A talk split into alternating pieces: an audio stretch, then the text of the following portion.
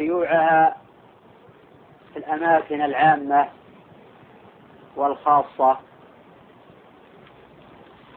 وكيفية تأثيرها على المجتمع. وكيف أن الناس ذكورا وإناثا يتأثرون بذلك. وتعلمون أساليب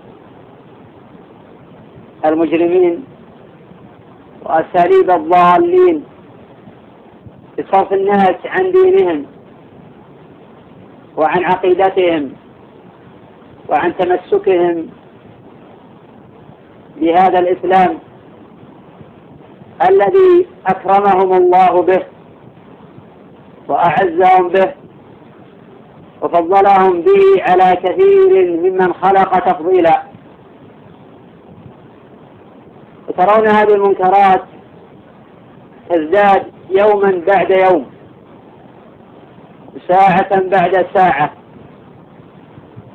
ومن لم يباشر هذه المنكرات أعان على نشرها. فالذي لا يأكل الربا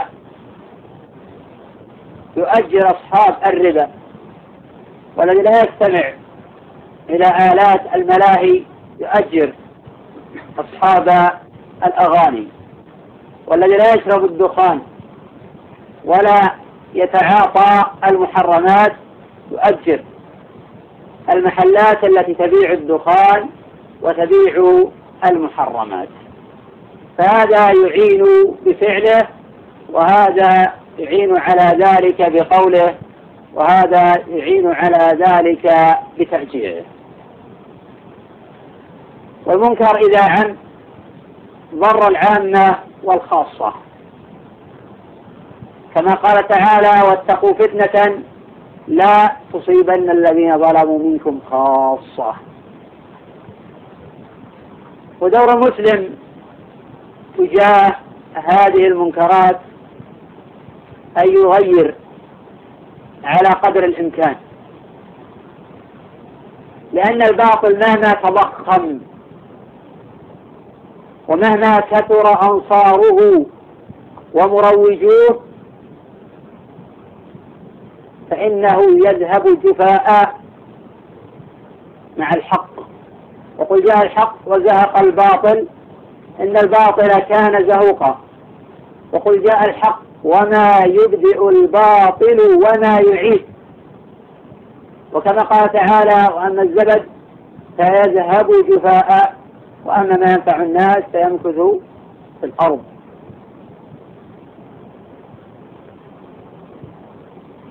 وفي صحيح الإمام مسلم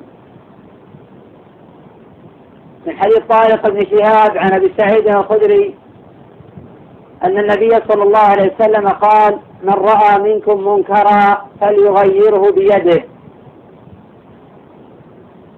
لم يقل النبي صلى الله عليه وسلم فلينكر بيده قال فليغيره بيده.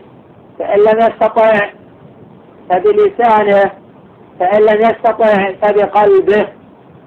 وذلك أضعف الإيمان. وبعض الناس يذكر في هذا الحديث الرواية التي فيها وليس وراء ذلك من الإيمان حبة خردل.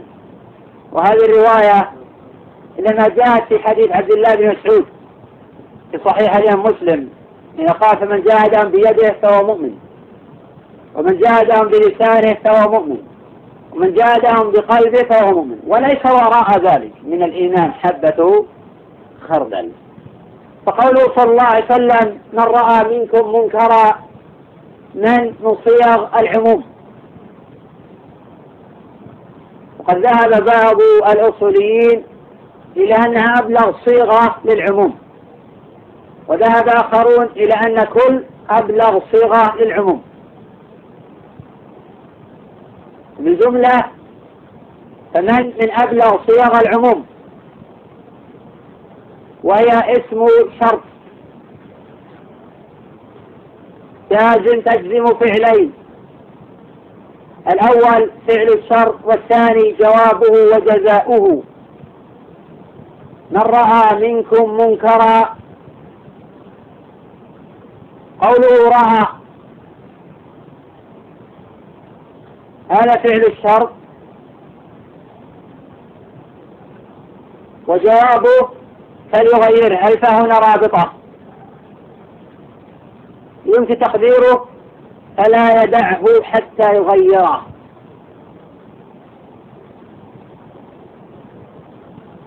أي على حسب الإمكان وعلى حسب القدرة. وقوله رأى خرجت مخرج الغالب.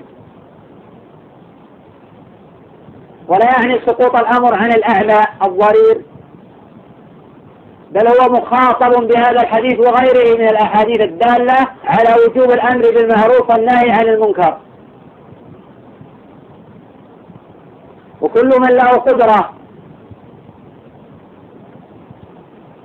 فهو مخاطب بالشرع ومخاطب بالأمر بالمعروف والنهي عن المنكر. فإن الأمر بالمعروف والنهي عن المنكر لشعائر أهل الإسلام. وقد جاء عن بعض السلف أنه قال لو كان للإسلام ركن سادس لكان هو الأمر بالمعروف والنهي عن المنكر. فإن الله جل وعلا قد قدم في قوله تعالى كنتم خير أمة أخرجت الناس تأمرون بالمعروف وتنهون عن المنكر. قدمه على الإيمان بالله. فإن أركان الإسلام من الشهادتين والصلاة والزكاة لا تقوم إلا بالأمر بالمعروف والنهي عن المنكر. بدليل أن النبي صلى الله عليه وسلم كان يقاتل الناس حتى يقولوا لا إله إلا الله. كما جاء في الصحيحين حديث ابن عمر وغيره أن النبي صلى الله عليه وسلم قال أمرت أن أقاتل الناس حتى يشهدوا أن لا إله إلا الله وأني رسول الله. ويقيموا الصلاة ويؤتوا الزكاة. فإذا فعلوا ذلك عصموا مني أي فقد عصموا مني دماءهم وأموالهم. إذا لم يقم إلا بالأمر بالمعروف والنهي عن المنكر لأن الجهاد نوع. أو لأن الأمر بالمعروف والنهي عن المنكر نوع من أنواع الجهاد. فإن الجهاد منه ما هو جهاد بالسنان ومنه ما هو جهاد باللسان ومن وجه آخر للجهاد أنواع منها جهاد الكفار ومنها جهاد المنافقين ومنها جهاد الفسق والعصاة والمتمردين ومنها جهاد النفس بحيث يقيمها على الأمر بالمعروف والنهي عن المنكر ويجاهدها على تعلم تعلم الهدى من العلم النافع الذي لا سعادة للعباد ولا للبلاد إلا به فهو حياة القلوب وهو نعيم الأرواح وهو أنسها ولا يصح تعبد الإنسان إلا بالعلم. والعلم منه ما هو فرض عين ومنه ما هو فرض كفاية.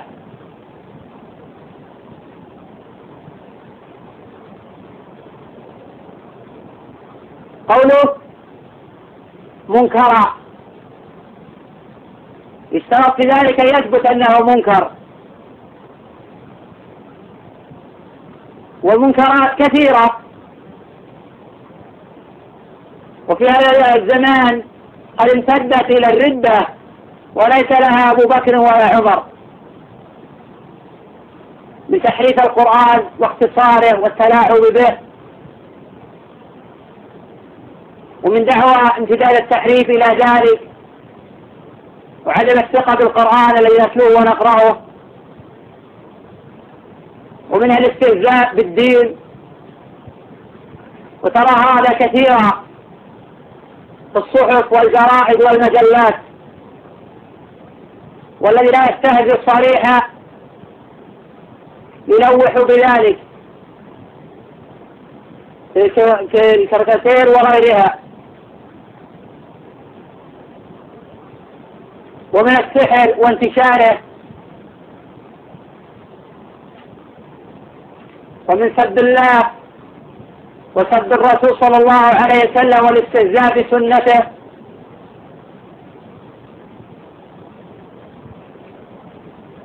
ومن سب الصحابة.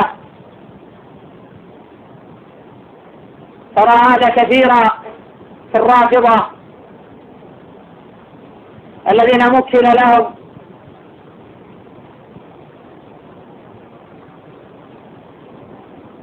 ومما هو دون ذلك من البدع والمنكرات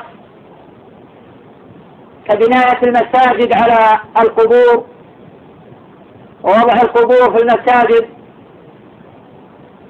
والحكم الشرعي أنه أيهما طرع على الآخر يجب إزالته. وهذا مما تواترت به الأدلة وأجمع عليه المسلمون. وفي الصحيحين من حديث الزهري عن عبد الله بن عبد الله بن عتبة عن عائشة أن النبي صلى الله عليه وسلم حين نزل به طفق يطرح خميصة على وجهه فإذا اغتم بها كتبها بقاء وكذلك لعنة الله على اليهود النصارى اتخذوا قبور أنبيائهم مساجد. وفي حديث سندو في صحيح مسلم ألا فلا تتخذوا القبور مساجد. وفي حديث عياد الأسدي عن علي رضي الله عنه قال لا تدع. قال ألا أبعثك على ما بعثني عليه رسول الله صلى الله عليه وسلم؟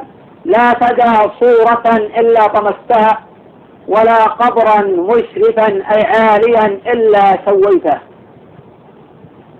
وترى هذه المنكرات شائعة ومنتشرة. في كثير من بلاد العالم الإسلامي. وترى ما هو دون ذلك أيضا من كبائر الذنوب من انتشار الربا.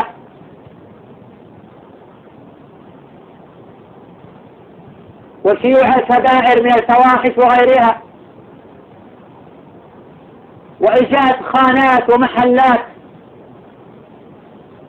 للجنس ولشرب الخمور.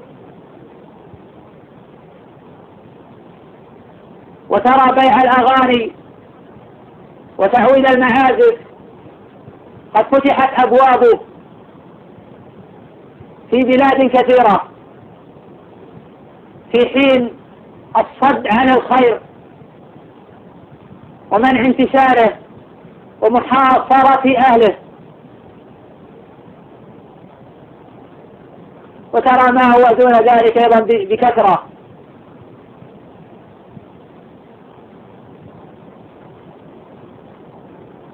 أقول إن المنكرات كثيرة منها ما هو مجمع عليه.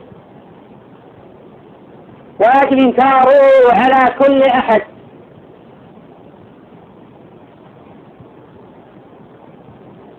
ومنه ما هو مختلف فيه. ولكن ظهر دليله ورجحانه. فمن علم ذلك وجب عليه الإنكار. ولا ينبغي أن نجعل من وجود الخلاف تسويغا لعدم الإنكار. لأن المسائل الخلافية بعضها شاذ. ولا يمكن الالتفات إليه. وبعضها أدلة قوية. فإذا ظهر الإنسان قوة دليله وجب عليه الإنكار بالقول الآخر. مع مراعاة آداب الإنكار. ومن المسائل ما لا يصح الإنكار فيها والتي يقول عنها أئمة السلف الإنكار في مسائل الاجتهاد أي التي لم يثبت بها دليل. لا في الكتاب ولا في السنة السنة ولم يصح فيها إجماع.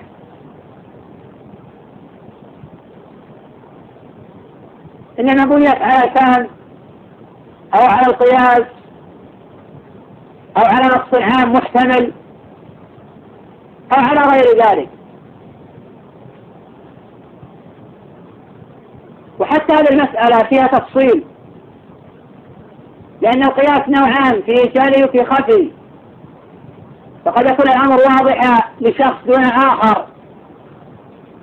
المظاهرة له هذا وجب عليه الأمر بالمعروف والنهي عن المنكر والذي لا يظهر له شيء من هذا يجب عليه السكوت. وسؤال من هو أعلم منه في ذلك؟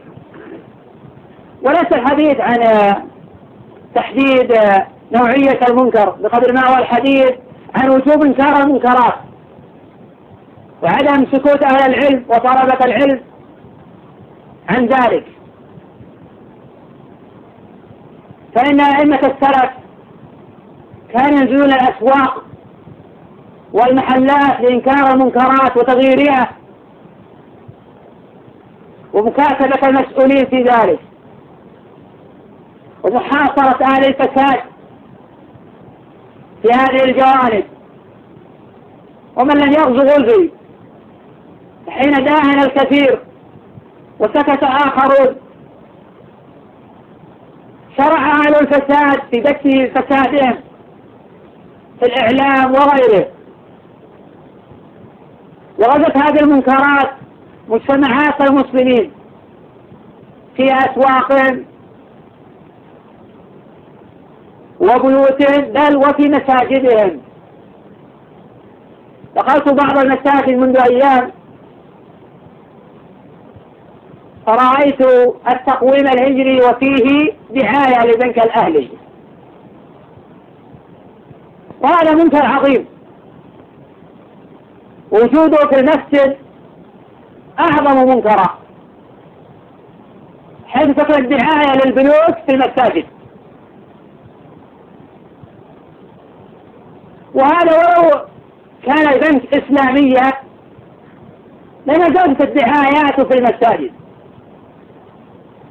حسبك بهذه البنوك الربوية التي تحارب الله وتحارب رسوله صلى الله عليه وسلم. وترى بعض التصاريف على الفرش والشعارات الجاهلية وترى الزخرفة والألوان الحمراء والصفراء وترى أشياء كثيرة في المساجد.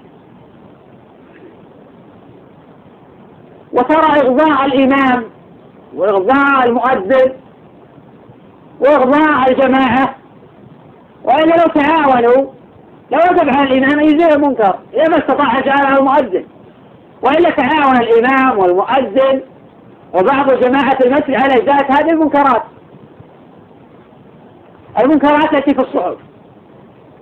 بحيث أن يخاطب الآن طلبة علم. ما هي ما هو دوره في إنكار هذه المنكرات؟ عن طريق الكتاب للمسؤولين في الذين يستهزئون بالدين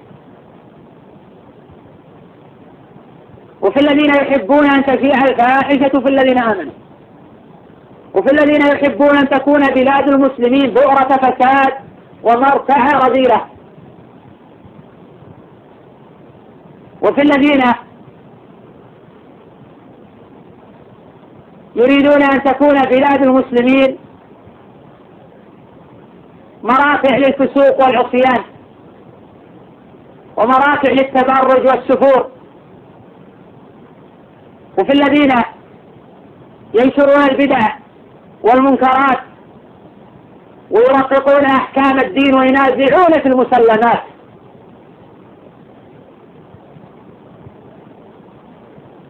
بعضكم يكاتب المسؤولين والطرف الآخر ما هي مهمته؟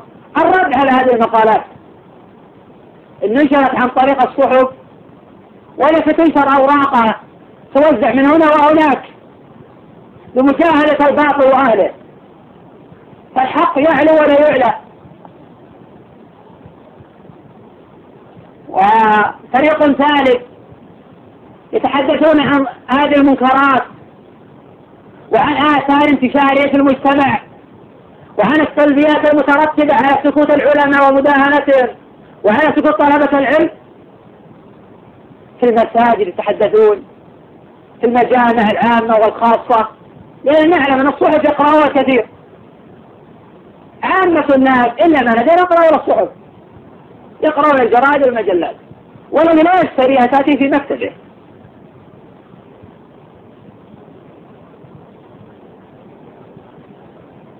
وهذا أقل ما يفعله طالب العلم.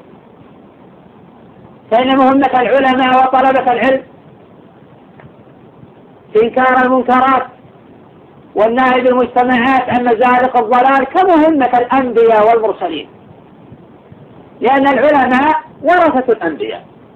والأنبياء لم يورثوا دينارا ولا درهما. إنما ورثوا هذا العلم الذي من خلاله نعرف المعروف فنأمر به ومن خلاله نعرف المنكر فننهى عنه. فإذا سكت فلان وسكت الآخر انتشر الفساد. ولا ينفع حينئذ التلاوم حينئذ جالس مجموعة من طلبة العلم. بدأ يتذاكرون منكرات المجتمع وليس لهم دور في إنكار ذلك. هذا لا ينفع ولا يجري وماذا نصنع بطالب علم. مجرد يتحدث عن وجود المنكرات ولا يغير. ولا يحث الناس على التغيير. ولا يسخر قلمه ولسانه في ذات هذه المنكرات. ولا ينصح الخطباء وطلبة العلم والعلماء الآخرين في إبادة هذه المنكرات. هذا لا نصنع به شيئا. نريد من الحاضرين من طلبة العلم وغيرهم مواجهة هذه المنكرات بعزيمة الصادقين وثبات المؤمنين وأن يروا الله من أنفسهم خيرا. فهذا معنى قوله صلى الله عليه وسلم من رأى منكم منكرا فليغيره بيده. لكان لو قدر على التغيير باليد يجب عليه التغيير. وليس هذا خاصا بولاة الأمور ولا بأهل الحسبة ولا بغيرهم هذا الحديث عام لكل المسلمين. من كان له قدرة على التغيير يجب عليه التغيير. حتى لا ينتشر الفساد في الأرض ولأن الفساد كما قدمنا. إذا انتشر يضر العامة والخاصة. ولأن الله جل وعلا يهلك هؤلاء بسبب ذنوب هؤلاء. إذا داهنوا وسكتوا. أما إذا أمروا بالمعروف ونهوا عن المنكر أخذوا على أيدي هؤلاء المعتدين والعصاة المتمردين. على الأقل يخففون المنكر. فحين نأمر بالمعروف وننهى عن المنكر نخفف ذلك. نخفف جوع المنكرات وحين نداهن ونسكت تكثر المنكرات. ويجب إلينا الشرك والبدع والضلالات. حينئذ في المستقبل نريد أن نغير فلا نستطيع. التوسع علينا الأمر. ما دام الأمر في أوله يجب علينا أن نأمر بالمعروف والنهي عن وكل بحسبه. ولا عذر لأحد على التخلف حتى العباد بدعائهم. ولم يكونوا من طلبة العلم في دعائهم في الأسحار.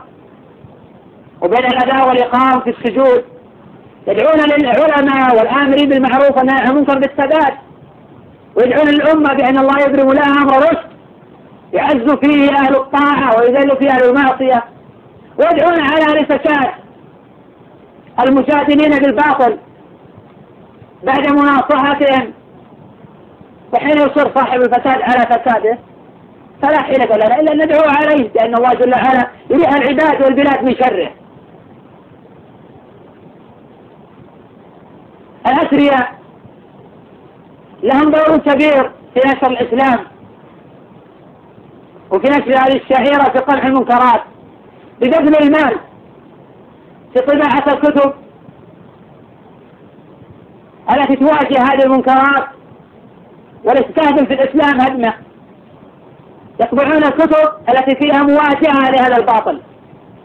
يسخرون أموالهم بأيدي العلماء وطلبة العلم. يجرون فيما فيه صلاح للأمة. طلبة العلم تقدم شيء من دورهم. الذي ليس من العلماء ولا من العباد ولا من الأثرياء له دور في مساعدة هؤلاء وفي تكثير سوادهم المسلم ما دام يحمل اسم الإسلام له دور في إنكار هذه المنكرات. ولا تصور الإنسان أن دور الأمر بالمعروف والنهي عن المنكر لا يحدث العلماء وطلبة العلم. وعامة الناس ليس لهم دور في التوجيه.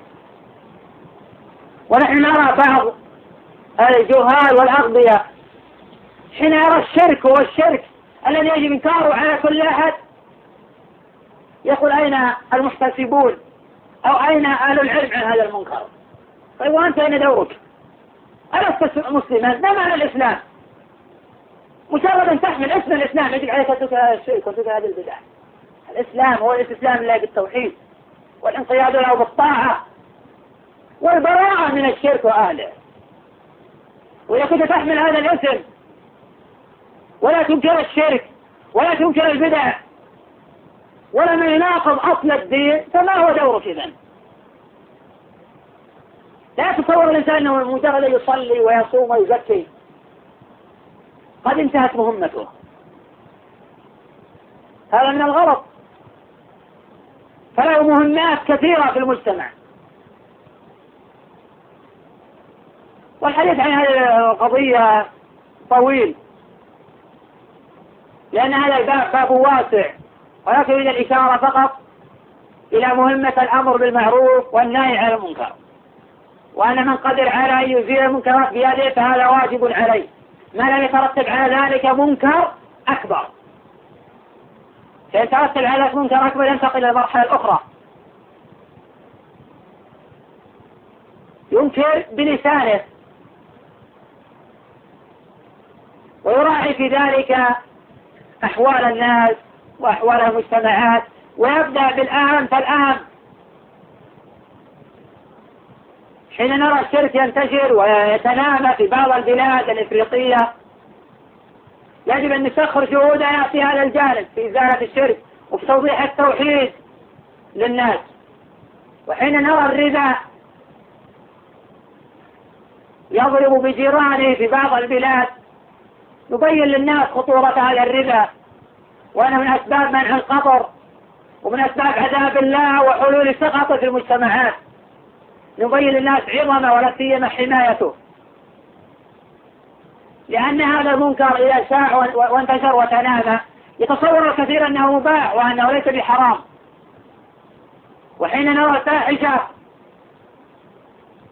من يزني أو يعمل عمل قوم لوط ونرى تنامي هذا في بعض البلاد يجب علينا أن نسخر جهودنا في إنكار هذا المنكر العظيم.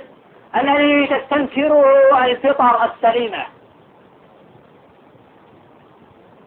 وحين نرى منكرات أخرى من حلق اللحى والإسبال والدخان وغير ذلك يجب أن ننكر. فلا ينبغي لنا أن نقول هذا من المنكرات السهلة البسيطة فلا ننكرها لأن هذه يورث المنكرات الكبيرة. وآخرون يقولون هذا من القشور وليس من اللب. هذا غلط ليس في الدين شيء اسمه قشور. كل شيء أتى به الشرع فهو من اللب اللباب. ومن الأمر الكبير الذي ينبغي لنا أن نعظمه وأن نتناوله بقوة. فإذا ما استطاع أن يغير بلسانه يجب عليه أن ينكر بقلبه. والناس يتفاوتون في هذا. مهمة العالم أكبر من مهمة غيره. ويجب عليه أن يتعدى نفعه إلى البلاد الأخرى في مواجهة اليهود والنصارى وأتباعهم وفي مواجهة مخططات اليهود والنصارى في محاولة تهويد الناس وتنصيرهم وفي محارة البيع والكنائس الموجودة في البلاد الإسلامية. وفي محاربة نواقض الإسلام الموجودة في بعض المجتمعات من تولي المشركين ومن الحكم بغير ما أنزل الله وغير ذلك. أعيد وأكرر أقول إن على الحاضرين دورا كبيرا في مواجهة المنكرات. ولا عذر لكم بعد ذلك حين تشيع وتنتشر. ينبغي أن نكاتب أصحاب المحلات ألا يؤجر أصحاب الفساد. لأنه إذا ما أجر فلان ولا أجر الآخر تضايق أمر المنكر. وقد يؤد في مهده. أما هذا يؤجر وهذا يعمل وهذا يبيع. فكيف يزول المنكر؟ إذا هذا ما أدى وهذا ما عمل وهذا ما باع وإذا الباطل في مهده. أسأل الله لنا ولكم التوفيق. نعم. هل يلزم التغيير باليد أن يرجع الإنسان إلى أهل العلم في ذلك قبل الاستسلام عليه؟ إذا كان الإنسان عالما أو طالب علم يستطيع أن يقرر حجم هذا المنكر. وحينئذ يعلم بعد ذلك هل يمكن إزالته باليد؟ أم يترتب على إزالة باليد منكر أكبر؟ إذا كان لا يترتب على إزالة منكر أكبر يجب عليه إزالته باليد. إذا كان لا يعلم أنه منكر يسأل أهل العلم. المعروفين بالعلم والفقه وبعد النظر. يرى بعد ذلك عن فتوى من أهل الفضل. ويواجه حينئذ هذا المنكر. وإذا كان يترتب على المنكر منكر أكبر عن طريق الفقه والنظر لا عن طريق الخوف. لأن بعض الناس ينتج منه هذا الأمر عن طريق الخوف لا عن طريق الفقه والنظر.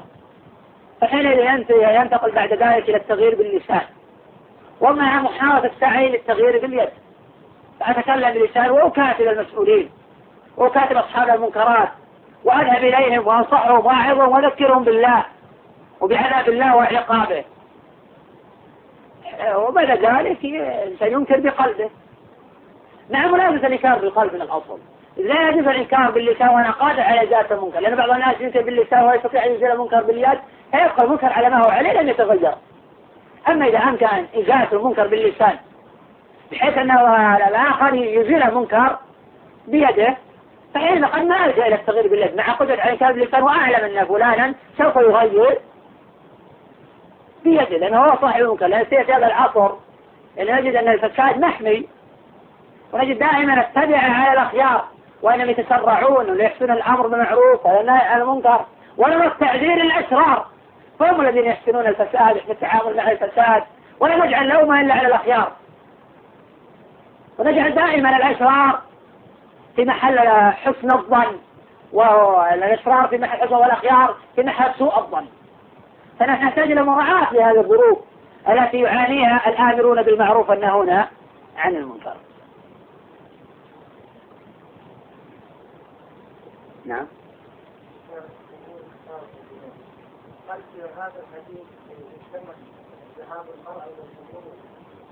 هذا عن حديث كفارة زيارة القبور كفارة الذنوب. هذا لا أصل له. هذا لا أصل له عن رسول الله صلى الله عليه وسلم. ويحتج به بعض الجهال على تكرار الزيادة واعتيادها. وقد قال النبي صلى الله عليه وسلم لا تجعلوا قبري عيدا. أي بتكرار الزيارة. ويحتج به بعض الجهال على زيارة المرأة للقبور. وهذا لا أصل له. نحن لا ننكر أن زيارة المرأة للقبور فيها خلاف فقهي قديم. وقد ذهب الإمام الشافعي رحمه تعالى إلى جواز ذلك. محتجا بأحاديث كثيرة. كحديث كنت نهايتكم عن زيارة القبور فزوروها رواه مسلم في صحيحه. قال الشافعي يشمل الذكر والأنثى. ويحتج بحديث عائشة رضي الله عنها ماذا أقول إذا مررت بالقبور؟ رواه مسلم في صحيحه. ويحتج بها حديث أخرى.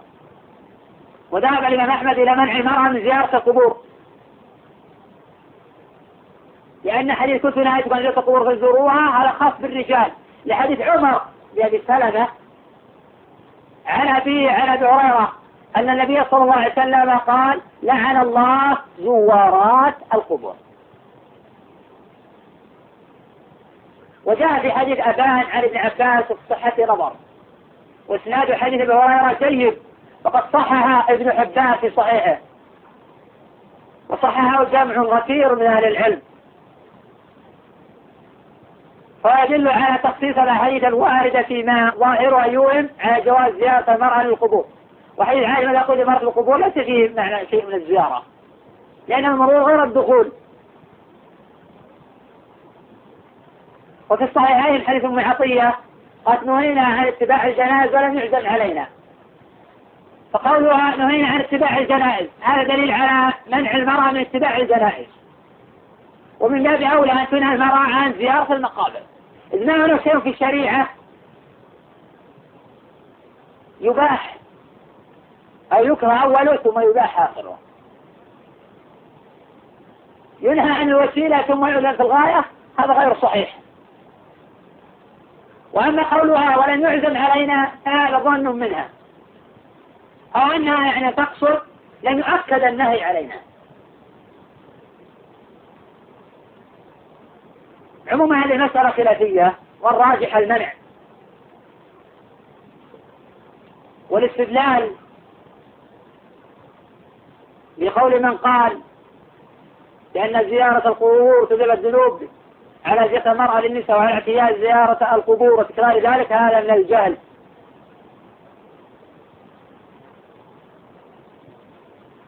فإن اعتياد زيارة القبور أو تخصيص يوم لزيارتها هذا غلط. فإن بعض العامة يخصص يوم الجمعة لزيارة القبور والبعض الآخر يخصص يوم السبت. وهذا غلط ولا أصل له. ولا يجوز تخصيص يوم معين لزيارة المقابر. والله أعلم. نعم.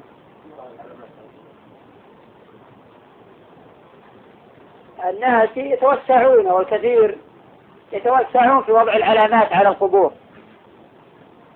فيضعون حجرين ولا دليل على وضع حجرين. إذا كان مقصود وضع علامة يكفي حجر واحد بشرط ألا يكون رفيعا ألا يكون مرتفعا. فإن بعض هذه العلامات يبلغ طولها أكثر من نصف المتر. بل بعض هذه العلامات يبلغ طولها ثمانين سنتيمترا وهذا لا يجوز على الصحيح. لأن النبي صلى الله عليه وسلم حين بعث عليا إلى قبور أهل المدينة قال لا تدع قبرا مشرفا إلا سويته. أي عاليا على الشبر. فلا يجوز وضع الناصية أعلى من الشبر. وضع الناصية أعلى من الشبر.